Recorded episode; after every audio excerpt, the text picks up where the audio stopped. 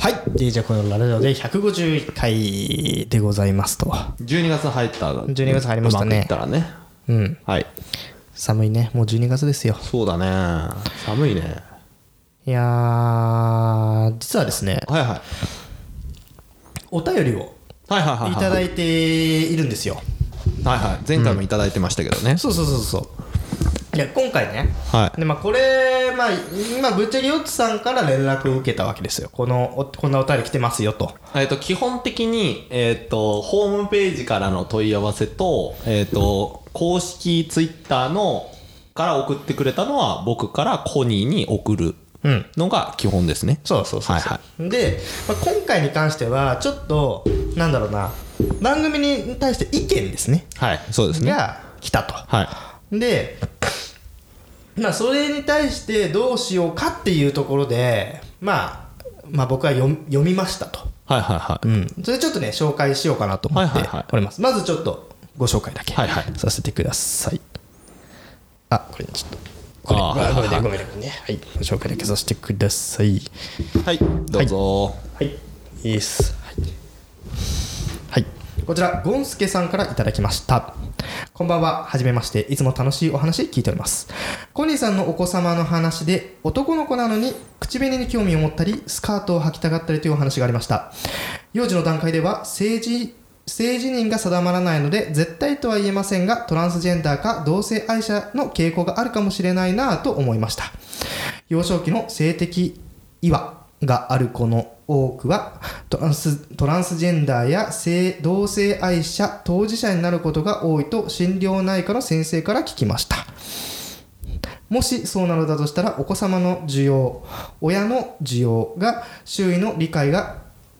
これからの人生で左右されるかもしれません。番組では面白おかしく意識して話されていたのでしょうが、セクシャルマイノリティの当事者としては、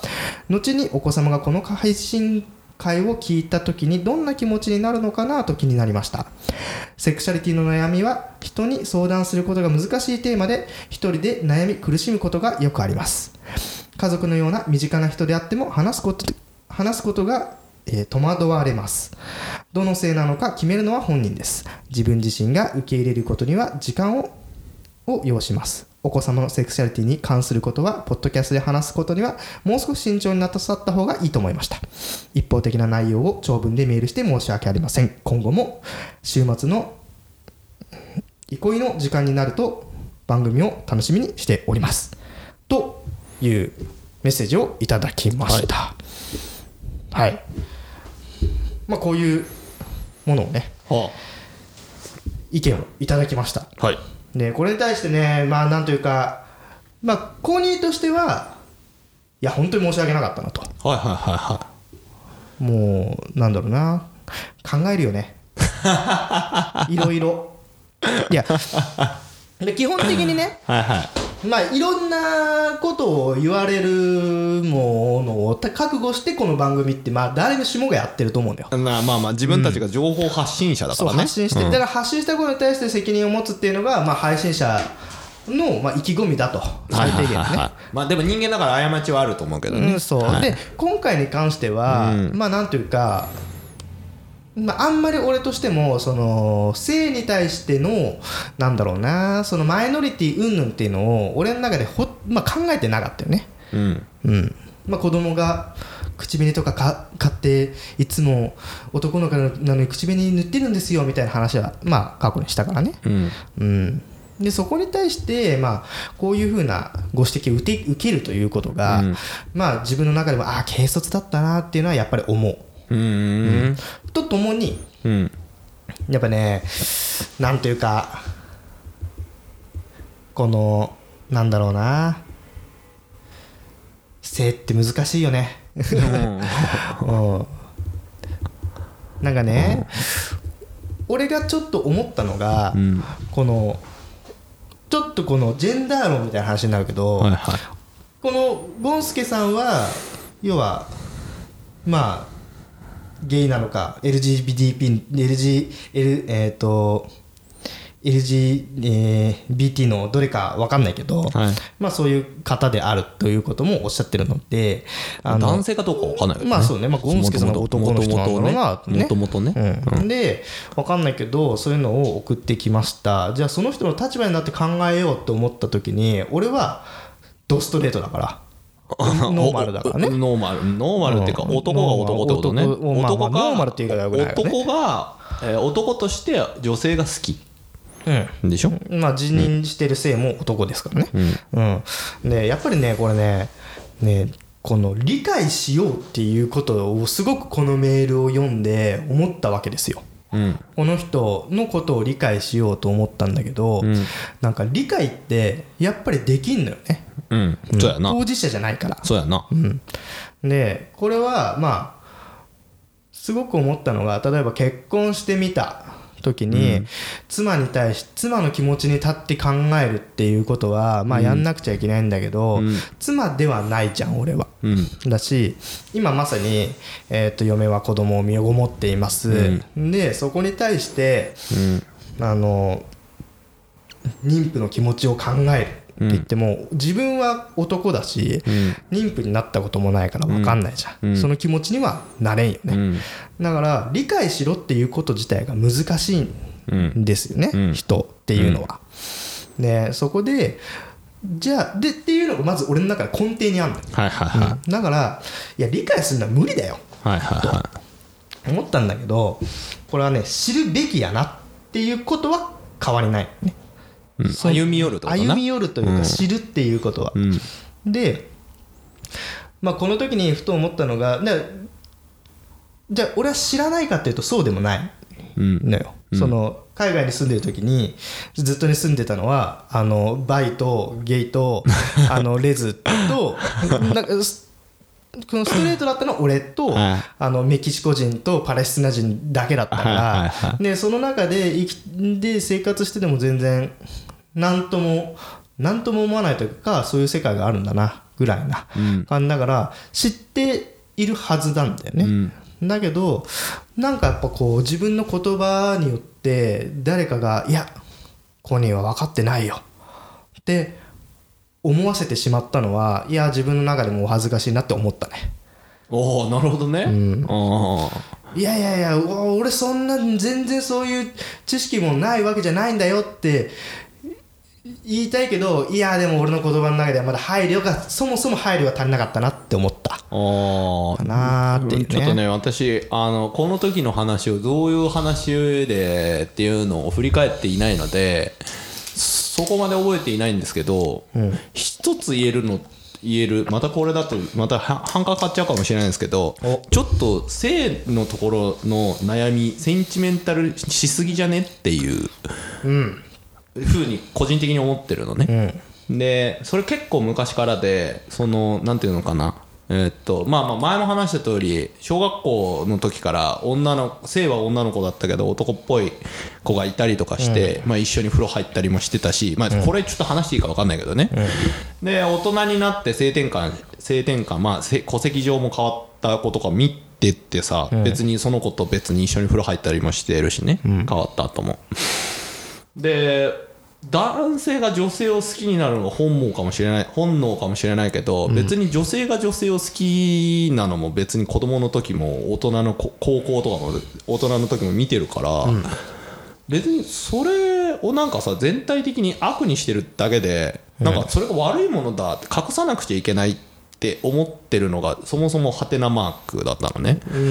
で新宿とかさ行けばさ、もう大っぴらにみんなやってまあ、一部のところだとさ、うん、もう私は男性が好きですってやってたところに昔から遊びに行ってたりとかするから、そこまでなんかそのこれで子供が聞いた時にどう思うのかなって言った時に多分笑ってんだろうなっていう風に僕は感じたのね、正直、うんうん、でまあもちろん内部なお話で家族にも相談できないっていうのを間近で見ててることもあったし、その子がすごい悩んでる子も知ってるからね、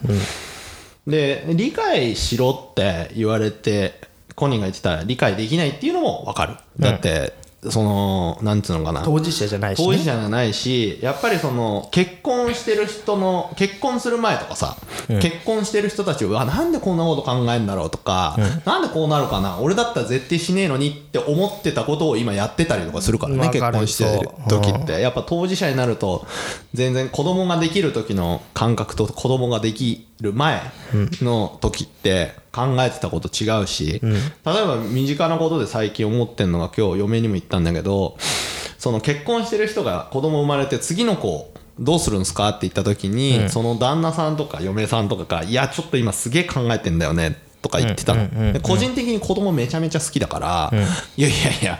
兄弟いた方がいいっしょ、頑張んなさいよって言ってたんだけど、やっぱそのこの回で結構お話しさせてもらってるけど、保育園行けないとか子供面倒見なくちゃいけないってなると、それがこの2歳児と0歳児とかさ、3歳児と0歳児0もう一個来んのかとかって思うと、ちょっとやっぱうんってなったりとかするわけじゃん。でそれをさ、昔の自分にいやそれをさ理解してちゃんと話せよとかって言っても絶対できないわけだって、子供好きだもん、いけるし俺、その金銭とかは確かに全然大丈夫だったんだけど、そのやっぱり24時間見てる人たち、一緒にいる人たちの気持ちは頭で聞いた話で理解はしようと思ってるけど、体験したことないから、やっぱそこは全然違うよね。で今の話とこのお話全然違う話してるじゃないですかって言われたら、まあそこまでなんだけど、理解ができないっていうのって歩み寄ろうとはするけど、こういうことなのかなと思っているのね。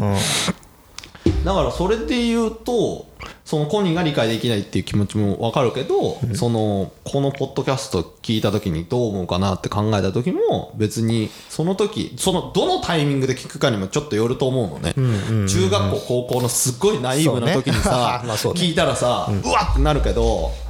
多分そのまあなんていうのかな、周りでちょっと早い子だと16からそれを受け止めてもう変わっちゃう子とかが今すごく多いから、まあ昔よりかもめちゃめちゃオープンになってるっていうのもあるんだけど、あと地域にもよると思うんだけどね。でそういうのオープンになってるから、多分オープンになったと聞いた時にやっぱ昔からそういうことあったんだね、ははって笑える感じにはなってんのかなって思っていますと。だからなんかね、そうね、なんかその自分の子供がもし例えば性同一性障害であった、うん、ってなった時に、俺の番組をたまたま見つけて聞いた、うん、でその時にショックを受けるかどうかっていうのは、俺がこの自分の息子をどう育ててきてるのかなっていうとこに一番依存するんじゃないのかなってやるのはちょっと思うな、うんうん、だけどでその中でまあ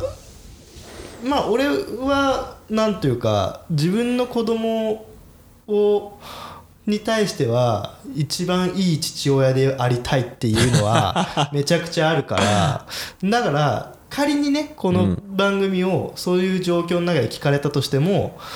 なんか笑ってくれるような息子と父親の関係には必ずなって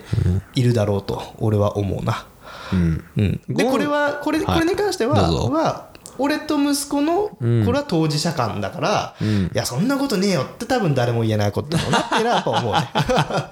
そりゃそうだね。そうだからなんかね、すごいね俺の中で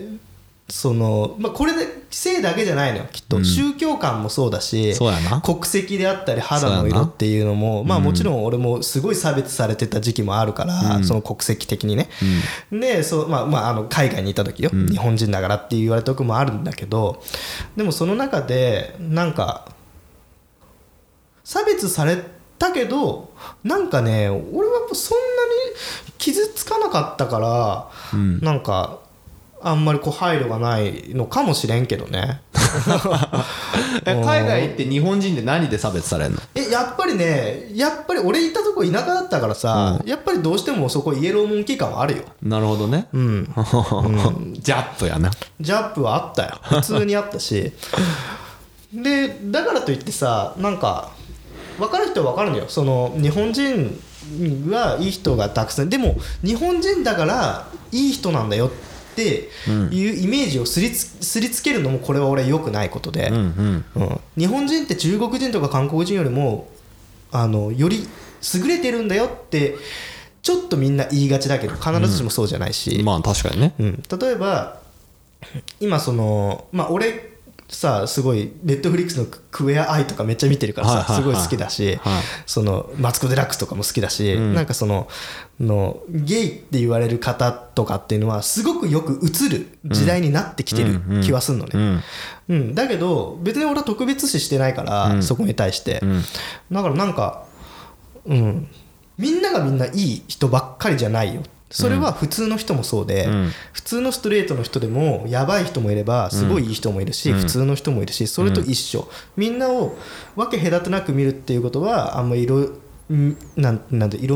鏡をで見ないってことなんだろうなと思うから、うん、なんかすっごいなんかそういう友達がたくさんいるのも事実だけど、うん、こいつとは仲良くなれんなってやつもいるのも事実よね、まあ、人間だからね、うん、別に結構ねいるんだよなんかね、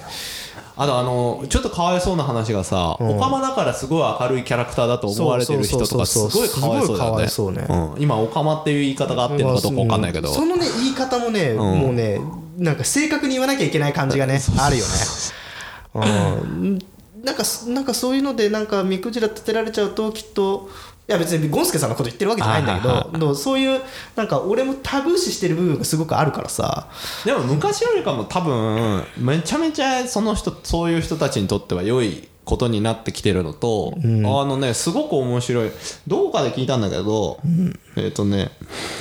中性が増える理由って、うん世間的にね、うん、増える理由って1個めちゃめちゃ簡単で、うん、平和だと中性が増えるんだって。あ、それ聞いたことある。そうそうそう、うん、だからすごく平和の象徴だからすごくいいことだとは思ってるのね。うん、それがあるからさ、その子供が生まれねえなのなんだの言ってくるやつはちょっと置いといてね、うん、置いといて、うん、別にそれがそういう象徴でもあるっていうところがあるから、うん、別にそのそうだよね。まあそれってまあそのオープンになってきてるのかなっていうのもあるけど、性に関するセクシュアルマイノリティっていう人が増えていく理由ってそれもあるって聞いたことあるし、少子高齢化が進むって、まあ、少子化が進むっていうのも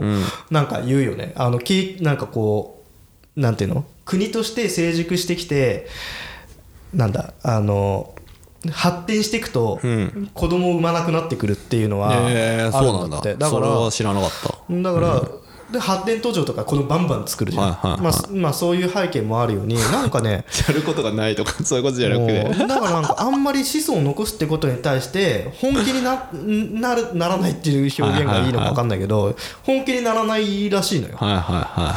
はい、うん、なるほどね。なんかねそういうのがあるんだって、うん、まあまあなのでとてもすごく貴重なご意見はありがたいと。もう番組始まって以来こんなに向き合ってんの、うん、いやいや基本的に向き合うけどね、うん、全部ね。いや番組の中でね、うんうん、こう向き合うの初めて。いやいや番組外で向き合ってるからこういう話なんでしょ多分ね。まあね、うん、でここで出すっていうことだけでしょ。まあまあそういうことですよ。まあでもね基本的にはスタンスはあんま変わらないけど、ちょっとそういうんって思った感じにさせたのはちょっと申し訳ないっていうのはあるね。でもねすっごいね悩んでんのよ、うん、まあ文面で書いてあるようにだってね、うん、2通メール来てるからね同じメールがそうだ、ね、同じかちょっと中身が違うのかあれだけど、うん、2通来てるからすっごい考えて送ってちょっと違うなってもう一回直してこれで伝わるかなってもう一回送ってるんだと思うのいやそういうの間違えて2通送ったじゃないのそういうのも見てなんかこれはしっかりとなんかこう俺の意見も言わなきゃダメやなと思った。なるほどね、うん、まあ言うて言えることは酒飲んだら全員友達だから大丈夫。ヨッツさんね、うん、俺はヨッツさんはそういうスタイル俺は死ななければ大丈夫っていうさこの番組そういうね酒飲めばみんな友達っていう人間と死ななければ何やっても大丈夫っていう人間がお送りしてる番組 DJ コネのラララジオ第151回始まります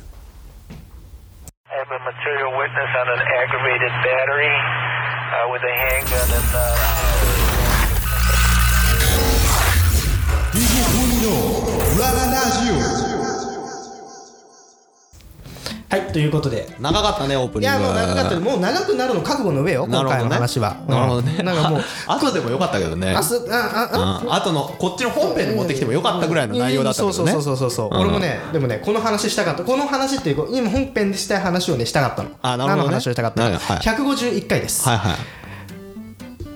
151っていうと何ですか。151っていう俺らの世代から151っていうともうあれじゃない。何？ポケモンよ。150、あ、151種類。赤と緑。そうです。うん、でポケモン買ったのよ。ソードとシールド買ったのよ。はい。どっち買ったんですか？シールド。おお、なるほど。でいきなりこれリスナーの人はね、はいはいはい、ね、この寒暖差、はいはいはい、このオープニングとの差、はいはいはい、びっくりしとるんちゃうかなと思ってでそれでねポケモン買った。はい、買ったのよ。でポケモンやったことある？いや、あるよ。赤と何？赤だけ。赤ね。あ、赤だけか。で赤だけ。ポケモンってそもそも、はい、なんだ、いつ発売したんだ？1990何年とかだよね。そうだね。うん、6年とかな、分かんないけど、うん。俺もねポケットモンスターをね赤と金やったのよ。はいはいはい。うん、でそっから金の発売がね1999年とかなの。うん、だあれから20年経ってるわけ。うんうんで子供もなんかスイッチやってるからさ、なんかやりたいなと思って膝の上に乗せて子供とやりたいなと思ってポケモン、はい、買ったんよ、うん、でやってさ、うん、すごいね今のポケモン。どうしたんでしょう。もうねすごいよ。巨大化するんでしょ。巨大化する前にまず感動したいのが 3D なのよ、うんうん、へえ、前からだけどなでも俺らはさ金しかやってないからさ 2D ってことだな。 2D ドットウェイだってな。鳳凰とかルギアの時代。ああ、なるほどね。でそれでやってさ、うん、まあなんかびっくりしてさ。でも64の時から 3D だからね。いや64は64じゃん。64引き合いに出すのちょっとずるくない？でポケモンスナップとかでさ、そうポケモンピカチュウ元気で中とかの話でしょ。そう言いたいのは、はいはいはい、いや 3D だね。あれはちょっとね 3D でした。まあまあちょっと待って、確かにあれは 3D だった、はいはい、で 3D でどうしたの？うんいや楽しかったっていう話でいやもうそんな全然興味持ってないから俺もそうだよ。終わりかい。なんかそんな話になっちゃう。いやいや全然ポケモンはねあれなんですよ。今日実は私もポケモンの話するかなと思ってたんだよ。おソードとシールド出たし、うちの姪っ子が今ポケモンにドハマり中で、うん、ポケモンの映画も見に行き、なんだっけ、あのサンとムーンの前のポケモンのやつのサトシを見て、うん、久々に、うんそう今ポケモンでソードとシールド、そのめいっ子がソード買うから、うん、ちょシールド買って一緒にやりませんかと、うん、誘われてるぐらいなんで、うん、いやねポケモンね意外と面白い久しぶりにやるとなんかねでもちょっとミスったことがあって、うん、俺の息子4歳なのよ、はいはいはい、でまだストーリーがわからない、はいはいはいはい、うん、まあそれは覚悟の上だったんだけど、うんうん、で買ってからさ気づいたんだけど、うん、ポケモンってさ、うん、ストーリーさボイスが入ってないのよ。はいはいはいはい、うん、下にトゥルトゥルトゥルって出るだけの口パクで 3D だけどね、はいはいはい、でそれにさ息子はさ、うん、なんかちょっと気になると。なんで、うん、読めないから。なんと言ってるのかを、うん、普通なんか YouTube とかだとさ、うん、動画だと全部声もとかも入ってるのさ、はいはいはいはい、ゲームって入ってないのみたいな、はいはいはい、いや入ってないのって全部読んでっつって全部俺読んでんだよ。なるほどね。うん、やるとさなんかさ、うん、全部読むのよ、はいはいはい、よく来たな俺がジムリーダーのなんとかだとかってか全部俺言うのなるほどね、うんそれ YouTube に載せたら流行りそうだねでそれでちょっとさ A 連打して話したことをするとなんて言ったのって全部聞かれたからさ全部言うこれアフレコするんだけどはいはい、はい、でもその中でもさこれは誰が言ってるのってかなるから全部抑揚も変えて言うの。女の子だったら女の子っぽいセリフで言うしそれをね毎晩こうやってやってるからね、はいはいはい、なんか俺もちょっと最近恥ずかしさもなくなってきて結構役に入り込んでやってる。なるほどねで楽しんでやってるよでもあれひらがなとかがメインでしょ。ひらがなとカタカナ漢字はないのよ。あ、なるほどね、だから読もうと思えば読めるのよ。なるほどね。だからお前本気出せば読めるから、はいはい、読んでって言って嫌だっつってパパが読んでくれる方が楽しいからっつって。あ、でも確かにね声出るから声出るから楽だしね、うん、それはだ4歳はできるの？いや一応やってるよ。戦うの？戦うよ、うん、戦ってるよ今まだ6匹一緒持ってけんの6匹6匹あ6匹でもめっちゃ数増えたんでしょ。昔のやつも出てくるんでしょ。出てきてると思うよ、うん、でもギャラドスとか俺もういるもん。コイキングの進化系な。そうコイキングの進化系跳ねるしかできねえの、うん、進化させたの。進化させた、うん、だし初っ端からめちゃくちゃ強いポケモン出てくるのよ、うん、例えばなんかレベル5ぐらいで俺歩いてるとレベル60のゲンガーとか出てくるの倒せねえじゃん。もう絶対倒せないのよだからもう倒せないっていう前提なの、はいはいはい、要はいろんなジム行って強くなってきたらいつかこいつと戦って捕まえれるよみたいなノリでやってんの、うんね、だから、ね、そのなんかオープンフィールドみたいな、はいはいはい、オープンフィールドの中で強いやつもボコボコ出てくるけどいつか君はこいつと戦える日が来るからみたいなノリをこうでやってるから結構ね新鮮。なるほどね、うん、行けるところが限られてないわけね。そうそうそうそう昔みたいに居合切りしないといけないところとか仲良くわけね。だから居合切りないの秘伝マシンがそもそもないの今回波乗りとかがないといけないとかなくて、はいはい、波乗りポケモンに覚えさせてさ、はいはい、ポケモンの上に乗って水の上移動するじゃん、はいはいはい、あれじゃないのよ今のポケモン。何すんの自転車が、うん、昔あったね自転車水上スキーモードみたいなやつになってねうん、走るのね自転車だけでね、うん、えってなって波乗りしないのみたいなえフラッシュは俺もう昔さポケモンのさ、ね、赤やった時にさ、はいはいお月見山ってあったじゃん、うん、あったね。一匹出てくるとこ、はいはいはい、あそこってさ秘伝マシンのフラッシュがないと真っ暗で進めないんだよね、はいはい、一応進めるんだけど真っ暗で分かんないってやつね、うん、こうやってね、うん、ぶつかりながら行って、はいはい、なんとか出たみたいな感じじゃん、はいはいはい、あれをね俺ちっちゃかったから、うん、壊れたのかと思って、はいはい、ポケモンのソフトが、はいはいで行って真っ暗になるじゃん、うん、進めないと思って、うん、おもちゃ屋さんに行っておもちゃ屋さんの買ったおもちゃ屋さんね、うん、もう街のおもちゃ屋さんがあった時代だから、はいはいはい、おもちゃ屋さんの老眼鏡かけてるおじいちゃんね、はいはい、なんか壊れちゃったみたいですっつってやってもらって、うん、いやこれなんか真っ暗だねとかこれ真っ暗だねなんだろうねとか言ってでやってて、うん、でやってたら周りにさ年上の兄ちゃんとかさ、はいはい、こうやって集まってくるんじゃん、はいはい、これは秘伝マシンのフラッシュがないとクリアできないんだよって教えてもらって、うん、そうなのとかってさ、うん、なんか、うん、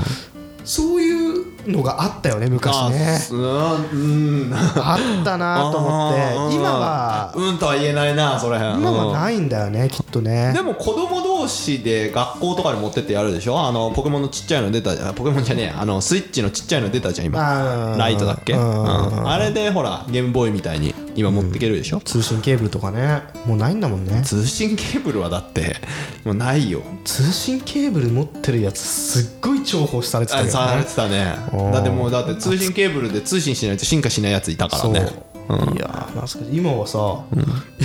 今さ、うん、もちろん、うん、友達と通信もできるの新しいソードシールドって、はいはいはい、だけどワンチャンね、うん、なんかこの子を通信に出すみたいなやつがある、うんはいはいはい、誰と通信されるか分かんないけど、はいはい、この子を決めてポンとこう通信するっていうのがあるの、はいはいはい、モードが、うん、そうすると全然知らない人から、うん、そのポケモンを交換できるの、はいはいはい、すれ違い通信ですねすれ違い通信じゃないんだけどこのネットでね繋がってるのできるんだよ、はいはいはい、でさ俺もなんか誰と通信されるか分かんないから割と捕まえてさレベル60とか45とかのさ強いさやつをさ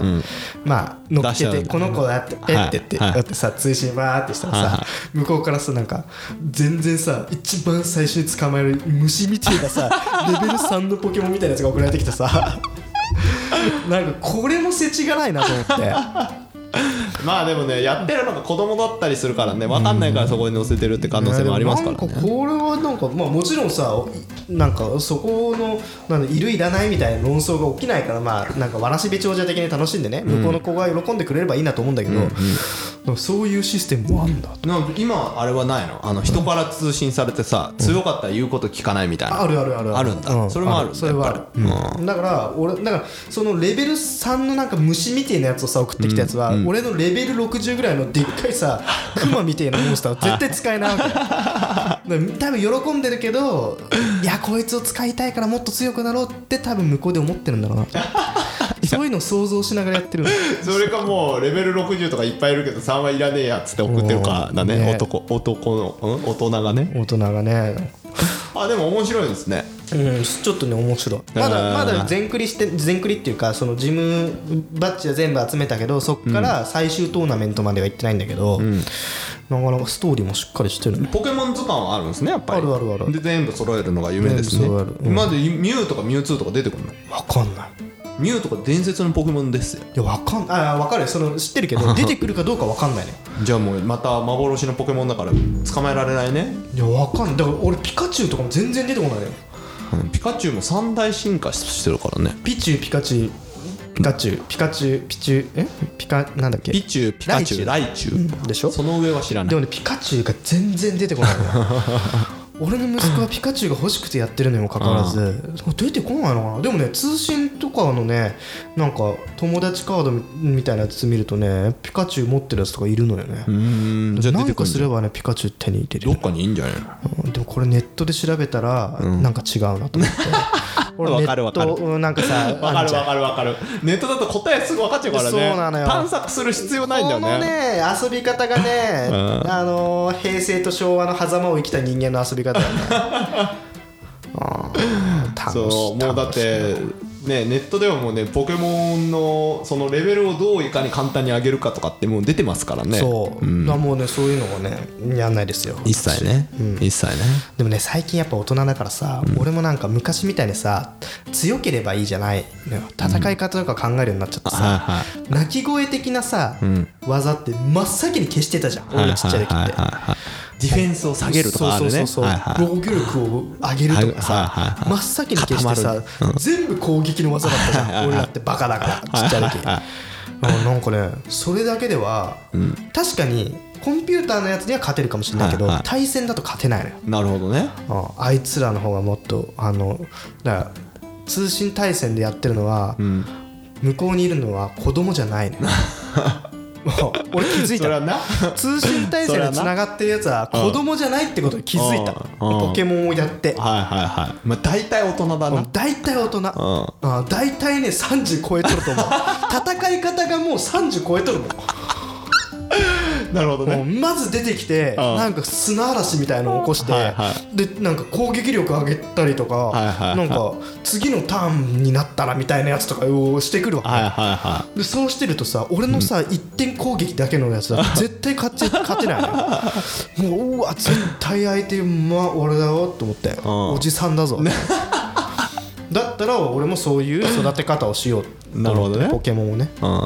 昔だと小さくなるで回避率を上げたもん勝ちだったっていうね、うんうん、そういうことになってきてるんだ最近、はいはいはい、俺ももうそろそろ全クリするから、うん、初めてのガチプレイみたいなのを始めようと思ってる、うん、なるほどね。ポケモンを捕まえるあれから始まるね。同じポケモンでもパラメータ違うからね、うん、そう、うん、そういう厳選っていう作業が、ねはいはいはい、始まるわけね。始まっていくんじゃないかなと思って。なるほどね、うん、ポケモンな皆さんにおすすめですか。いやでも最近のゲームはアップデートをやるから、うん、バグが多いね。あそうポケモンもめちゃめちゃ言われてますね今バグ多いって。あまあネットではね言われてみたいね、うん、私が最近買ったゲームも全部ねバグだらけなんでちょっとねそういうのがあんまり良くないですね。もうだって昔のゲームなんてさバグ出る要素ないじゃん。だってデータの容量から考えたらさ今のゲームの複雑さはねバグそれ出るよ、うん、でももうちょっと取り切ってから出してほしいよね、まあねできればね、うん、その定価で買った意味ね、まあ、なくなっちゃうからね。それだったら1年後に買った方がねバグもなくなってるし、まあね、金額も安くなってるからっていう。そうねまあ、そういう意味で言うと俺はデスストランディングスは安くなってから買おうと思います個人のプロダクションで申し訳ないですけどなるほどね、はい、あそこはバグ多いですからね、はい、こんな感じですかね、はい、まああれですねもうすぐ年末っていうねとこで休みとかに入るとは思うんですけどね皆さんポケットモンスターシールド、ソードシールドで遊んでみていただくのはいかがでしょうか、はい、ということではい、ハッシュタグコネラジで番組の感想等を募集しています。ぜひ皆さん感想等くださいっていう感じですかねはい、はい、ということでまた次回ですね12月20日にお会い13じゃねえか12月20日じゃないね、うん、13だね13か、うん、はい、13ではい、お会いしましょう。ということでまた次回さよなら、バイバイ。